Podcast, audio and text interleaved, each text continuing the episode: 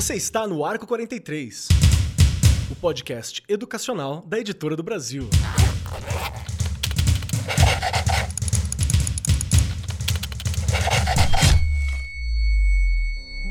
Olá, você ainda está no Arco 43, o podcast educacional da Editora do Brasil. Aqui quem fala é a Penélope Martins, escritora, narradora de histórias e consultora literária. Vamos conversar sobre leitura? Nas páginas dos livros que compõem o projeto intitulado Mala dos Saberes Deslocados, da Acnur, Agência da ONU para Refugiados. Composto por textos literários voltados para crianças e adolescentes e contendo um guia de orientações pedagógicas para a utilização de cada livro em sala de aula, esse projeto da Acnur contém seis obras da editora do Brasil. E é isso que nós vamos fazer hoje, conhecer um pouquinho de cada uma delas. Para ser o melhor jogador de futebol, Jair precisa passar por testes pesados e até injustos. Seu amigo Rildo também tem um sonho difícil de realizar: morar nos Estados Unidos. Os dois juntos, com a ajuda de um coiote, intentarão cruzar a fronteira na clandestinidade.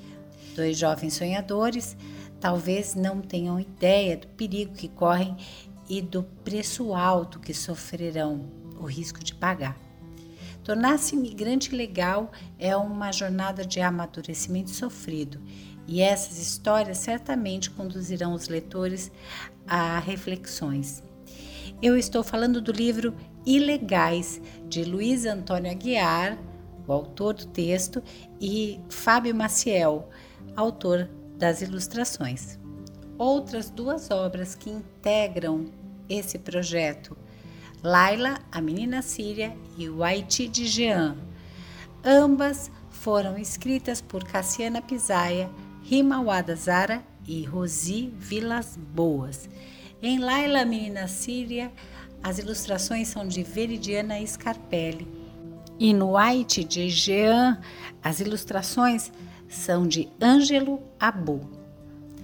Laila é uma menina nascida em Alepo, no norte da Síria, e por causa da guerra, ela e sua família são obrigadas a tomar uma decisão que mudará completamente as suas vidas.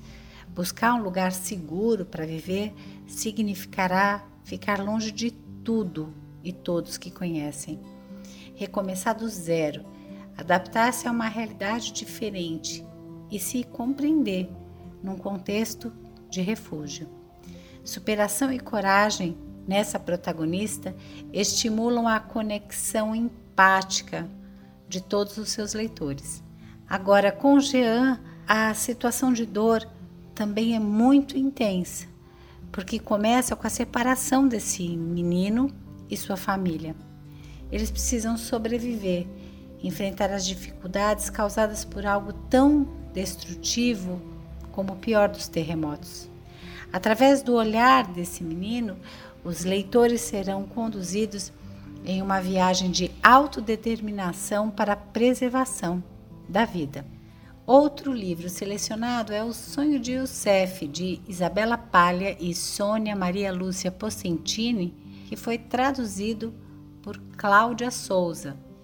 A guerra que separa Youssef e Marianne coloca um oceano entre os dois. Ela parte com sua mãe em um barco e Cef fica e navega num desenho que ele mesmo fez de uma caravela na parede de sua casa. Será que esse mar trará a sua amiga de volta? As bombas desmancham a levitação do sonho de um menino, mas mesmo assim ele insistirá, tornando possível a sua própria sobrevivência. Essa obra, aberta a poéticas interpretações, comove os leitores com a delicadeza da infância. Em Origens, de Alexandre de Castro Gomes, André Condo, Eliane Potiguara e Luiz Eduardo Mata, Sônia Rosa, com ilustrações de Fábio Maciel, um livro que nós já conversamos aqui no nosso podcast. Nós podemos encontrar histórias de família e de memórias que misturam realidade e ficção, para dar voz aos antepassados e construir as conexões com as raízes de cada um. E por que misturar a ficção? Porque muitos dos fatos foram perdidos, sem registros, apagados durante as histórias dos mais antigos. Esses contos reelaboram investigações sobre as relações afetivas, despertam nos leitores um legítimo interesse em conhecer mais sobre a sua própria história. E esse elo será um meio importante para que os leitores enxerguem também nas outras pessoas a mesma coragem, a mesma superação desde sua origem. Todo mundo junto, um livro de Thelma Guimarães, autora do texto, e Evandro Marenda, ilustrador. Nessa obra, uma professora conduz a sua turma a descobrir a história de quatro novos estudantes que integram o grupo. Todos eles são estrangeiros. Vieram de Angola, Peru, Bolívia e Síria. As diferenças nas roupas, nos nomes, sotaques, podem significar curiosidade, mas também podem ensejar preconceito. Será que essa aproximação pela cultura poderá fazer nascer amor e respeito entre todos eles? Bom, no site da Editora do Brasil, o acolhimento dos leitores também é manifestado.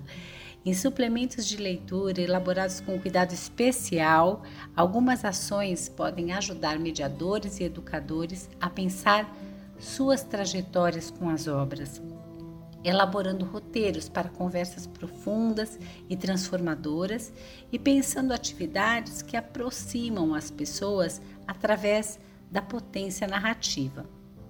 No site da acnur.org também podemos conhecer informações sobre o projeto A Mala dos Saberes Deslocados. Esse projeto que abarca uma série de narrativas e que inclui essas seis obras que eu contei aqui da Editora do Brasil. Nessa seleção completa de obras literárias e material pedagógico é, disponível para todos os educadores, a Acnur pretende incorporar discussões sobre direitos fundamentais em diferentes espaços. O objetivo do projeto é atender um amplo público com livros indicados para leitores a partir dos quatro anos de idade a concepção desse projeto é agregar histórias de alteridade nas comunidades dedicadas à educação e cultura. E isso pode ser percebido desde a concepção do próprio objeto mala, que é encapado com uma arte do Eduardo Cobra que sugere um planeta sem fronteiras. Olha, vale lembrar que o artista Cobra, é, um grande grafiteiro, pintou murais é, em vários lugares, inclusive na sede da Organização das Nações Unidas, na ONU, em Nova York, e outro em frente ao Museu da Imigração, na cidade de São Paulo. Quem tiver interessado em conhecer mais sobre o projeto, é só visitar o site da acnur.org para poder conhecer a lista completa das obras selecionadas, ter acesso ao material e também conhecer um pouquinho mais sobre esse processo de como se aproximar dessa mala dos saberes deslocados para trazer para o seu lugar de trabalho.